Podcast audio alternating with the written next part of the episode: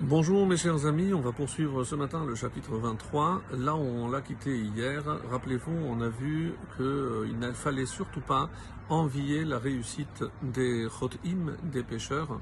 Et on va par la suite voir qu'est-ce qui peut nous entraîner malheureusement à suivre ou à poursuivre leur quête. Parce que dans ce monde, il y a évidemment des plaisirs et la recherche exagérée euh, de ces plaisirs peuvent nous éloigner de notre véritable objectif, de la finalité, celle pour laquelle Dieu nous a créés et nous a placés dans ce monde.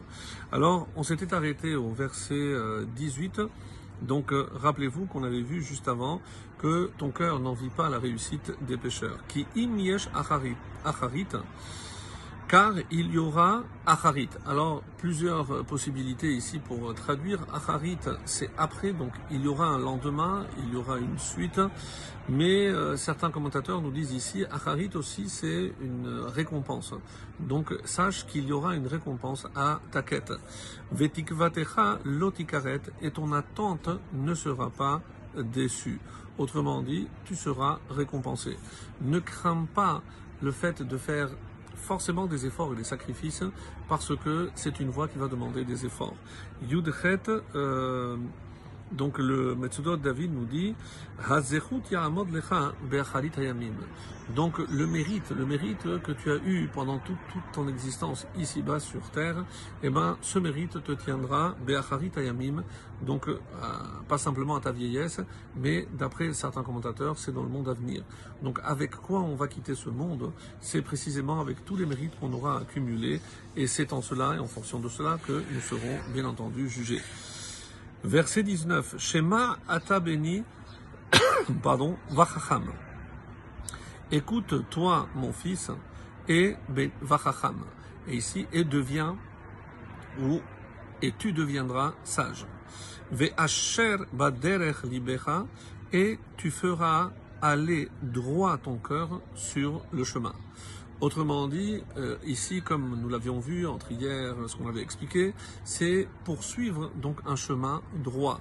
Et qu'est-ce qui nous permettra d'atteindre et de pouvoir avancer et cheminer dans ce chemin droit C'est précisément le fait de euh, écouter et être euh, à la recherche de la sagesse.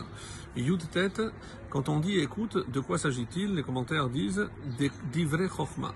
Donc ce, ce qui a précédé. Donc si tu écoutes toutes ces paroles de sagesse, ensuite tu pourras suivre ton cœur. Et pourquoi? Car Lev Chacham lo yashi echala avera, comme l'explique Rashi, parce qu'une fois que tu auras acquis la sagesse, et encore une fois on la place dans le cœur, donc ça empêchera ton cœur de poursuivre autre chose, et tu pourras suivre ce que ton cœur t'ordonne. Pourquoi? Parce qu'il ne te poussera pas, il ne te déviera pas vers la faute, puisque une fois que cette sagesse est acquise et se trouve dans le cœur, eh ben, tu n'as pas à craindre ce qu'il va te conseiller de faire. Donc ça c'était pour le verset 19 et là on rentre dans un autre domaine puisqu'on avait demandé mais qu'est-ce qui peut justement nous détourner de cette voie droite? Et c'est ce que le roi Salomon va nous dire dans les versets suivants. Donc le verset 20. Al tehi besove e yayin.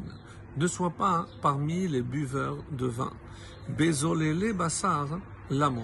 Parmi ceux qui font des des bauches de viande. Et ici, comme euh, vous pouvez l'imaginer, donc on parle ici de manger et de boire outre mesure. Et euh, l'amo, pour eux, c'est-à-dire comme disent les Chachamim, les Hana'at. Mais tout David nous dit c'est pour leur profit. Donc qu'est-ce que ça veut dire boire Pas, pour échanger, parce que pour en, bonne compagnie. Non, ici c'est parce qu'on veut tirer profit. Le Gaon de Vilna va encore plus loin en disant ceux qui vont dans des fêtes ou des festins que pour boire. Donc leur seul but, ce n'est certainement pas de partager la joie des autres, mais uniquement leur propre profit. Et c'est pour ça, hein, c'est ce qui est contre Ve'asher Baderech Libecha. Donc, quand on dit que tu dois suivre le chemin droit, là, en fait, tu t'éloignes parce que tu ne cherches que ton profit. Tu ne penses même pas, euh, même pas aux autres. Ça, c'est par rapport donc à boire outre mesure et aussi manger de la viande. Mais ici, bassar, ça peut être aussi de la chair, parce que une faute en entraîne une autre. Et ici, ceux qui euh, recherchent forcément le plaisir, les plaisirs de ce monde. Et on termine avec le kaf Aleph, le 21, qui sauvé Vezolel Yivaresh, car le buveur et le débauché s'appauvriront.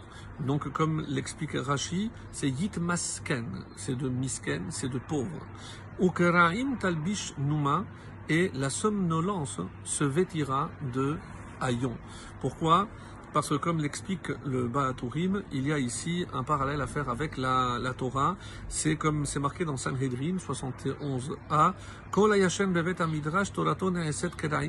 Celui qui s'endort dans le Bet Midrash au lieu de profiter de cette parole de Torah, et eh ben finalement toute sa Torah, hein, il va s'appauvrir de son étude, comme le, le Malbim euh, renforce. Pauvre, c'est par, rapport, mais en Shera il risque de perdre cette sagesse. Donc c'est ça euh, la somnolence. Donc il se laisse euh, dans cette léthargie dans ce monde. Attention à cela. Très bonne journée à tous.